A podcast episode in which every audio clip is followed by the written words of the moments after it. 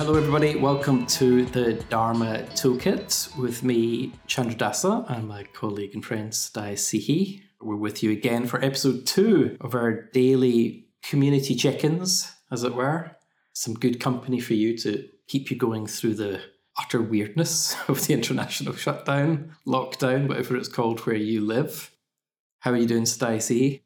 I'm good. Well, it's Monday, so yes, beginning of the week, I'm always my favourite time. It was quite a big day for us, isn't it? We managed to get off the ground the twice daily meditations that we're going to be running for the foreseeable future.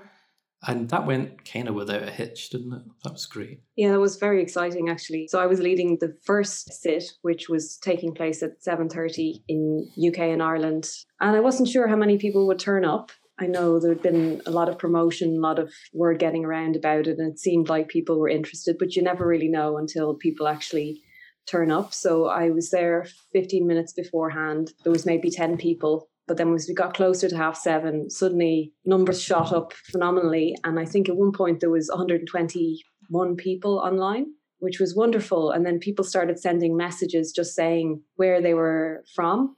We tried to, to speak into the space, but obviously 120 people speaking at once just wouldn't have worked. So people started sending messages in the chat box. We had people from Norway, from Romania, from Italy, from Australia, from New Zealand, Poland, the UK, obviously, Ireland. It was just wonderful. It was really, really wonderful. And also just meditating then, having people having their video on, just seeing people's faces as we meditated together. It just felt really special. It was, yeah, it was really, really good way to start a Monday and a really good way to start this week, given all that's going on, to feel connected with others. I took the second sit this morning, which was this morning US time on the East Coast, which was also intended to be a kind of lunchtime, early afternoon sit in Europe, and particularly to give access to people in India who would be meditating with us in the evening. And I'm sad to say I don't actually know how many people from that region came because try as I might, nobody would write in the text box where they came from. The great irony was one of the few people who did said hey, I'm from Scotland. and then the other person said, I'm from the USA. And I was like, okay, well, that's that. We had 50 people in the second sit. So, I mean, it was really great relief, actually, that 160 people, give or take, showed up and stayed through till the end of the sit both times. That was really fantastic. It felt really moving just to see everybody's faces. And there was a great relief also in just sitting in silence together you know, the whole thing is so strange. The whole context is so strange. There was something kind of fitting about just seeing each other and stopping together, stopping and, if not realizing, then at least pausing. I was telling Stacey in the team meeting afterwards that the first person I ever went on a Dharma event with turned up in the meditation and I saw her face appear on the screen. I thought, oh my goodness, that's amazing. She's an order member now called Satyavadri. That was lovely. Mm. I noticed there were a couple of people actually who went to both sits because I also came to the second sit. That was quite nice to see that, you know, some people are really taking the opportunity to practice. So here we are again. This is day two of our podcast. We're going to do these each weekday, and we've got a new set of friends, a new set of voices, a new set of guests with their own stories and experience of what it is to practice Buddhism, practice the Dharma, deal with reality in the new reality that we're all sharing in the coronavirus time. So I'd like to welcome Shudayu. Hi, this is Shudayu. I live in Kittery Points in Maine, which is on the east coast of the United States. I work full time for Dharma initiatives. I work for Aryaloka Buddhist Retreat Center, which is in Newmarket, New Hampshire, about a half an hour's drive from my house. I'm the center manager there. And I also work for the Portsmouth Buddhist Center, where I am the chair. And Portsmouth Buddhist Center is just over the bridge from my house, about a 10 minute drive. And we just got a new space in Portsmouth. In January, we signed a, a five year lease. Came in very excited to open a new center. And within three months, we've had to close because of the coronavirus. So we've gone online like everybody else and are trying to do the best we can to maintain a sense of community and connection during this time. Yes. On that note, let's welcome our other guest from the same region of the United States, Shradavani. Hi. Yeah, my name is Shradavani, and I live in Portsmouth and I'm retired from paying work, but I do quite a bit to support the Buddhist Center here in Portsmouth. I'm pretty newly ordained. I was ordained in 2018, so I'm still kind of wet behind the ears, but all my friends in Portsmouth are helping me learn the ropes. And yeah, I'm really glad to be on this conversation. Thank you, Shradavani. And I could make all sorts of jokes about last and definitely least, but that would be unfair to my friend and erstwhile adventurer, Nyana Garba. You're a very mean man. Hello, my name's Nyana Garba. I'm in the UK. I live in London. I live in a little bit of London called Charlton, and nobody has any idea where that is. But it's next door to Greenwich, which is where time comes from.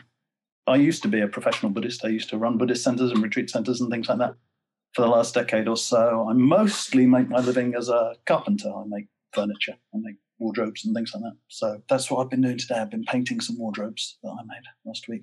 Fab. One rather sweet thing about this conversation is that Nyanagarba and Shudayu, I don't know if you've seen each other much since you were ordained together 400 years ago or whatever it was. yeah, 22 years ago. Nyanagarba and I were ordained together in 1998 at Guhyaloka Retreat Center, which is in Spain, in the course of a four month retreat. We have those annually there. And it was a long time ago. We didn't know each other prior to that.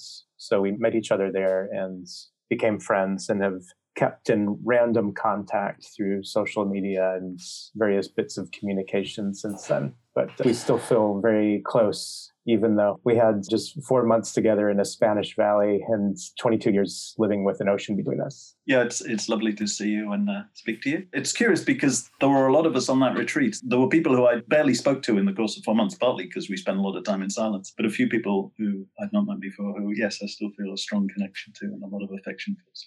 And we have Sadaya Sihi, as ever, in Dublin. How is Dublin's fair city today? I think it's all in order. I haven't really been venturing out very much because I'm currently taking up residence in a friend's house. Last week I was based with my parents, but a friend of mine from the Sangha very kindly offered her house as she's moved down to the country. I'm actually here on my own at the moment. For the foreseeable future, it feels good just actually to be somewhere that I'm not presenting a risk to my parents. And as usual, I'm here in Portsmouth, New Hampshire, also in the United States. So it's a bit of a partial podcast all of my pals in it. Actually, you know, I was just thinking that people listening to this, some of them, many of them even won't be familiar with our particular Buddhist community. It might not be familiar with our slightly odd Buddhist names. So it'd be good to hear what people's names mean, just to give people a sense of why we have these Buddhist names and what significance they carry. So let's go forward. Shudayu, you go first and tell us Shudayu and what it means. Shudayu basically means striving for purity.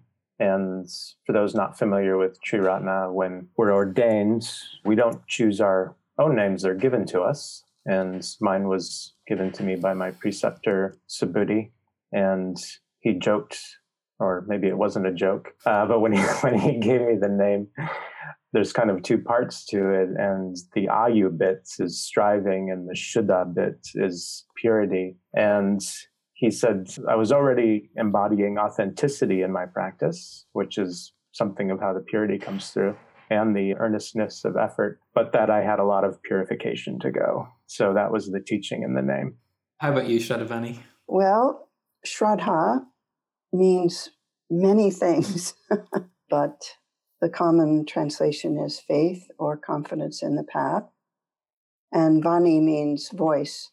So voice of faith is what I usually say short term. And what do you have faith in yourself? If you were just summing it, what does it mean to you at the moment? Well, I guess I have faith in practice. That's sort of the story of my own my own life is faith in practice and the transformative power of it. How about you, Nyana Garba? Jnana means knowledge or wisdom. Garba means essence. Literally, it means something like womb or embryo. So, kind of visceral, something visceral. So, in terms of practice, I make sense of it in terms of kind of getting my thinking bit to join up to my feely bit, getting those two integrated, really.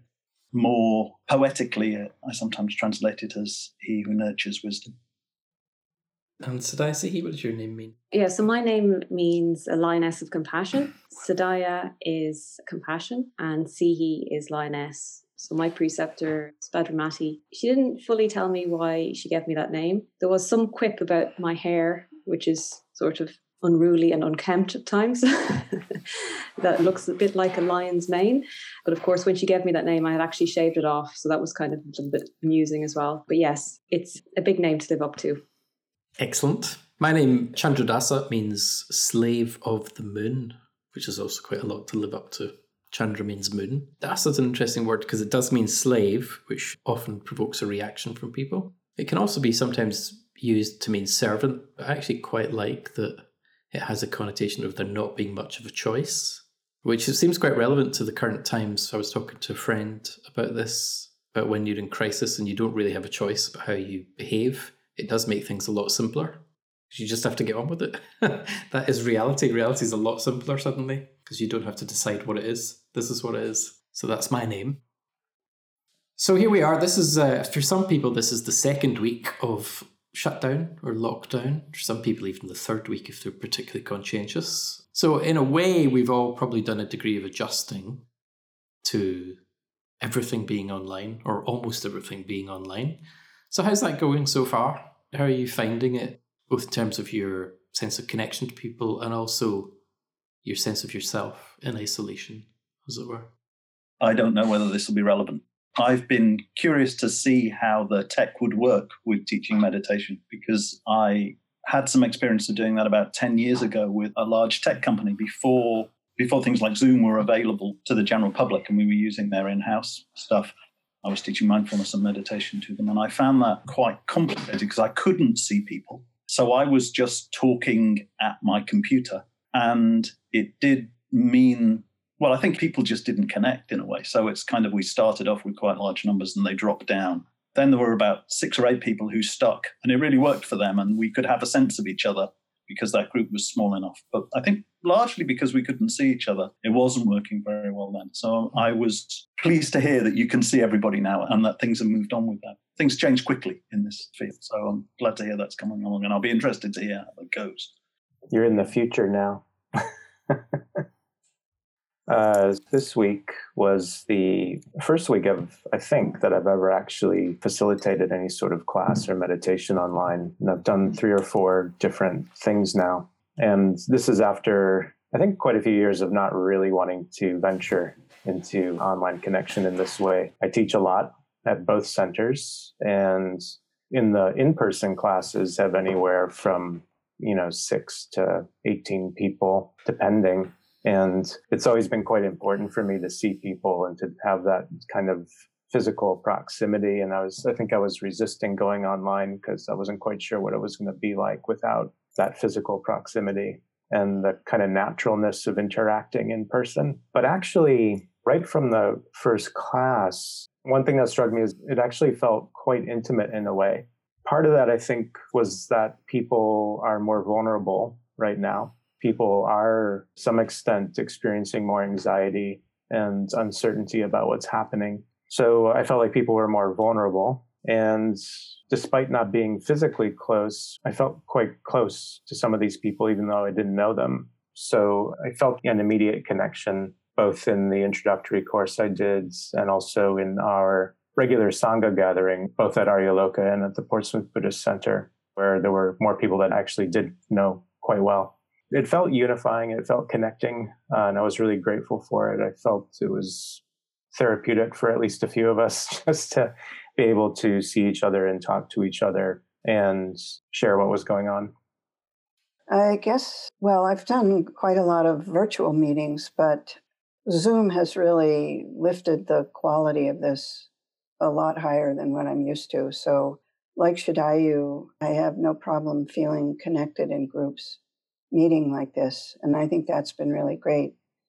I would say for my family, we've started having Zoom meetings. So here in Portsmouth, my husband lives on the other side of town, and I live over here. We have a daughter and son in law and a granddaughter who live not too far away, and then a daughter and her partner in California. And the granddaughter has been a big part, in particular, of my husband's life. And so this has been a huge disruption And it's just been amazing just to be able to be online for an hour and joke around and see her or have them call and have her read to one of us or something like that. So, you know, if you think back to what this must have been like in 1913 or whatever, I think we're blessed that we have this technology. I've been really feeling that strongly. Very thankful to be so connected. You know, my life hasn't changed much, really. What's changed is that I'm not spending all my time in an empty house now. I'm in, you know, spending my time in a house with some other people who are sort of trying to get on with their lives. Because mostly I spend my time in people's houses while they're at work and I'm building a thing in. The UK is not on lockdown. I think we might get put on lockdown about half past eight tonight. There's about to be an announcement. The weather's been gorgeous here the last couple of days, and I had the good fortune to go out to the countryside for a beautiful walk yesterday. And what we noticed when we were out, and I've heard it from sort of other is that younger people are less good at the social distancing thing, where you have to keep two meters away from people. We were finding as we were sort of walking around the countryside that the more mature people were doing that quite carefully, and the younger people were not paying any attention to it at all. So I think there's going to be some sort of greater restrictions. I think more of our shops are going to close down in the UK this week, and that's going to make more of a difference. It's certainly going to make a difference to me earning a living it hasn't hit in, in, in the same way in London for me anyway personally as it has for other people because I'm self-employed and I don't have a place of work. It's just made me very anxious about how I'm going to earn a living over the next three months because there aren't any sort of systems set up to support that. But also very grateful for our national health system. I'm very grateful that uh, if I do get ill, I'm not going to have to bankrupt myself. I guess for me, because I work for the Buddhist Centre online and I work from home, in a certain sense, this hasn't affected me terribly. Although what's been interesting actually is in terms of my personal life and my connections with my local Sangha, everything has gone online. Everything. There are people who I haven't seen in a while who are contacting me asking if we could Skype. I've been finding that quite intense because it's coming alongside at the same time with less and less, well, and to the point of hardly any contact with people in person. So I've, I've been finding that quite strange. Yeah, so on the one hand, it's this strange experience of a load of connection online. It feels like everything is happening online and very little is happening in person, which just feels like a very strange state of affairs, actually. Some form of cognitive dissonance, I think.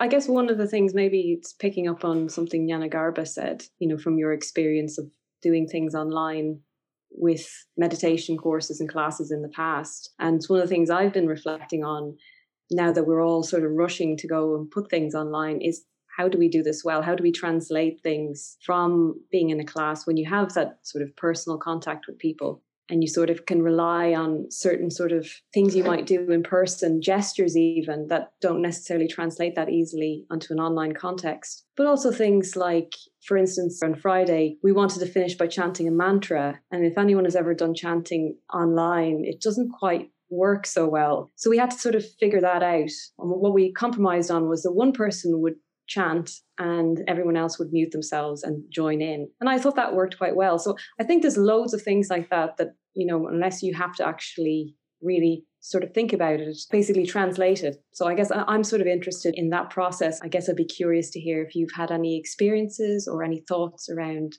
how we might go about doing this, how we might do online things really well. I don't have any great ideas, but what it makes me think is that we're finally taking a step that we were talking about maybe 15 years ago when we were first sort of having conversations about the Buddhist Center online. We were saying, well, actually, what we want to be doing is providing an online Buddhist center. And circumstances are now pushing us to the point where we actually have to try and do that. One of the things that strikes me about the period we're going through is that there are things that will change that will never go back through this, this process social things, business things, but but how we do communicating the Dharma online. This is going to push us to creativity and initiate things that we've kind of wanted to do for a long time, but not either had the resources or the time or, or the pressure to get to. And, and in some respects, that's going to be great. We'll make some mistakes in the process because that's how things go. But there's a bit of me that's quite pleased we finally got there because we were talking about a long time ago. So, as I was saying before, I've done some classes now in this format, which was quite interesting. And the other thing we're trying to work out is how to do retreats in this environment. We've been having some discussions about that at Aryaloka.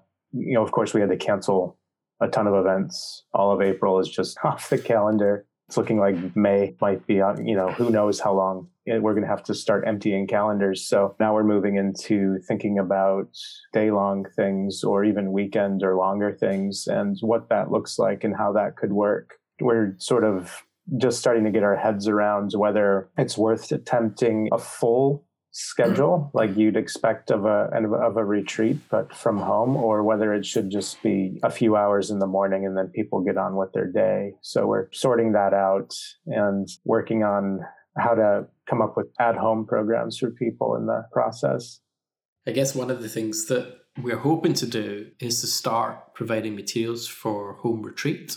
And it is quite interesting with Nyana Garba's reflection about however long ago that was 10 12 years ago when we first started these conversations i think it's fair to say there was a lot of resistance to the idea of practice happening in an online space as a kind of discrete thing that was of value in itself. Often it was more like how do you get people into buddhist centers physical buddhist centers which of course is a great thing. But i suppose it's at least not either or like you can have an online community, and also just culturally, Buddhism is now a significant part of cultural awareness in the West, certainly, and therefore what we do online, how we exemplify the Dharma and community online matters. But in this case, it's not either or. The only way we can do community is online. So, as you say, we have to figure it out, and to figure it out is something of value in and of itself rather than a kind of poor second cousin to what might be considered real practice. So, we're going to be doing these home retreats and it's interesting, Shadai, whether people will do them as retreats, whether they'll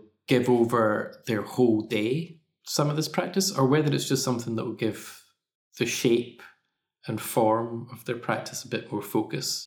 I'll be very interested to see if there is a kind of step up, like a next level in the kinds of ways that we envisage practice online that will be better delivered through better Zoom platforms, etc. I guess it takes something to get us to make a step. There's this line that the chap who won the Oscar this year, he talks about subtitles being the one inch hurdle that people have to cross to get to understand, to start seeing a broader range of movies, things like that, starting to open up the world to them. And often there's a one inch hurdle that we're very frightened to cross, isn't it? As well as being a carpenter, I work as a coach and a trainer. And I was very reluctant initially. I was used to working one to one with people. I was used to working with people in the same room and picking up subtle hints and things like that. So I was quite reluctant to start working online with people. And actually, when I did it, I found it was at least in the 90% as good. You know, the, the, the amount that I lost was way less than I thought. And I think that point that Shudayu made, there's a certain intimacy that it brings up that I hadn't anticipated. So that there is something that's lost and there's something that's gained that you don't expect. And it's quite subtle in a way, in the same way, because human communication is subtle. Yeah, I was just thinking about what Shadai was saying about having retreats online. And I feel like part of the value in it, given our situation, is just to provide some structure for the day. You know, you have something and then you go off and you have some quiet time and then you come back and have a conversation. I feel like the lack of structure in the days around practice where there is more time, but it's very easy to let those times slip by. So I feel like just offering that set of things that would happen during the day that you could plug into and then process and then come back would be a really nice contribution. Yeah, I think this reflection about how a retreat might look is a good one, isn't it? Because this sort of assumption is that if we're doing things online, we have to pretty much replicate what it would look like in person. Now you're doing it over a computer screen, and it's like, well, actually, it doesn't have to be like that. It's not going to be the same. So, therefore, make it work for the context it's in. So, I think that's a really interesting what you were saying, Shudayu, about maybe a few hours at the beginning of the day would work for an online event rather than trying to live stream the whole day or something. I don't know if it's a parallel, but one thing we've noticed in our online team, we've an experience of online team now for several years. And one thing that's really noticeable is that meetings are different online and sometimes they're better. They're not always better, but you see more of people's lives. So one of our colleagues has got a young daughter. She's frequently in and around the call. And she's learned a kind of etiquette of not interrupting too much but there's something about meeting with somebody regularly, sometimes daily, and seeing their partner and seeing their home and seeing their children and like just being aware of this person in their fullness while you're talking about something very specific and focused. And from a long experience of being in many meetings in Triratna, in many rooms, like you arrive in the room as a person and all of that is outside of the room. It's just not there, it's not visible, it's not explicit. And that's actually been quite transformative for the way we work. It's just having to really take in the fullness of people's lives. And I think there might be some sort of analog there between that and the kind of thing we're feeling around for around retreats and being creative about how we engage with the context. It occurs to me as we're having this conversation that actually I've seen people who've been doing online community for years. And at first I didn't realize what it was. You know, I, I was joking earlier, I spend a lot of my time in other people's houses whilst they're not there, whilst I'm building furniture for them. The people who I come into contact with are their cleaners. I live in London. It's a very multicultural place. And so a lot of the people who are doing cleaning work are often Central Europeans. And I remember being in a house and I didn't understand why the lady cleaner was whittering away to herself in whatever language it was that she spoke that I didn't understand. And I gradually came to realize that actually she was just online to somebody all the time and that they were just chatting to each other. And sometimes there were big gaps. And it wasn't like they were having, they weren't having a phone call which is what I was used to, and then putting the phone down. They were just online to each other all the time and they would pick up and put down a conversation in the same way one would if you were in the same house or in the same room as each other. They just happened to be in different countries. And that's remarkably common. So a lot of people who've left their home countries are doing that sort of thing. And I wouldn't have known about it if I didn't spend my time lurking in other people's houses, filling my lungs with MDF dust. Well, there are also other groups have been working virtually, you know, these global initiatives and things like that have been using technology like this for a long time. And they have large conferences, and Zoom has the capacity to break people up into little sub groups for conversations and then bring them back. And just as you would in a Buddhist center, get people to talk in small groups. So I feel like we do have a ways to go to learn the technology better and really maximize its benefit to us and get much more creative.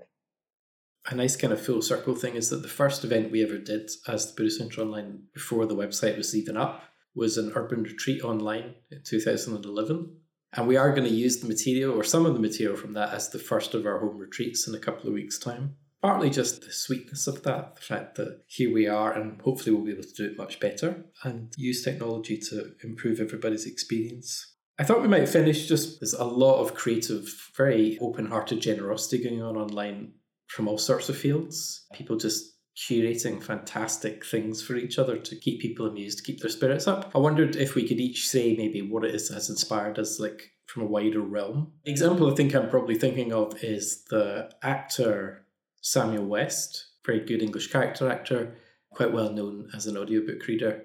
Just every day he records a poem of his choice and he also takes requests on Twitter if you want to follow him. He just records a poem and puts it up for free online, and he's building up a steady playlist.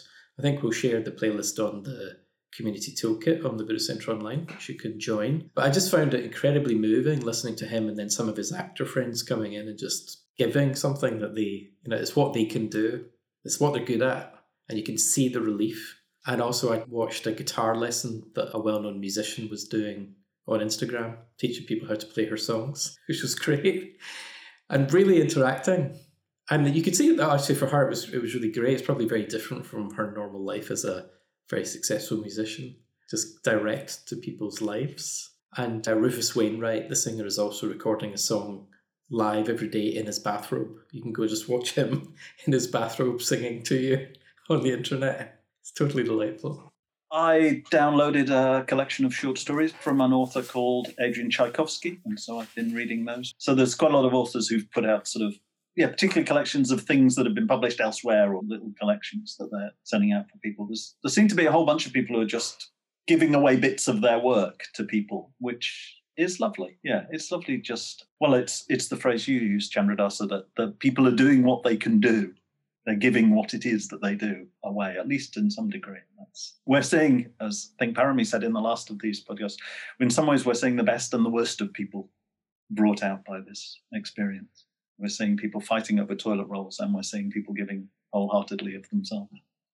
I've been just really noticing the power of organizing generosity online, the different things that can give to and very targeted to different groups. And just in Portsmouth, there was an article in the paper today about a couple of young women who are making face masks and they posted it on Facebook. And now there are 30 people making face masks and other people donating fabric and stuff. So just the capacity to mobilize and seeing many more people taking charge and doing, like you say, doing what they can and using the internet to mobilize others to join them. It's really great.